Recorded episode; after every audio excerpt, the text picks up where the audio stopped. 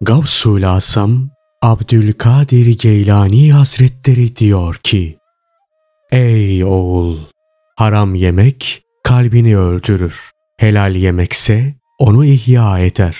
Lokma vardır, seni dünyayla iştigal eder hale getirir. Lokma vardır, ahirette iştigal ettirir. Lokma vardır, sana dünyayı da ahireti de terk ettirir. Seni Yaradanına rağbet ettirir. Bu yiyecekler ancak marifetullah ile yani Allah'ı tanımakla bilinir. Marifetullah ise defterlerde ve kitaplarda değil, kalplerde bulunur. Marifetullah haktan gelir. Onun mahlukatından gelmez. Marifetullah Allah'ın ahkamını tasdik edip sıdkla tatbik ettikten ve yaşadıktan sonra hasıl olur.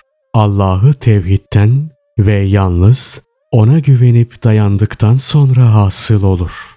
Yaratılanların sevgisinden ve onlara dayanıp güvenmekten bütünüyle sıyrıldıktan sonra hasıl olur.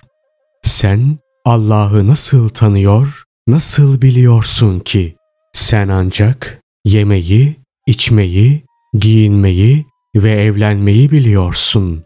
Üstelik bunlar nasıl olursa olsun, nereden gelirse gelsin, hiç aldırış da etmiyorsun. Hiç işitmediniz mi?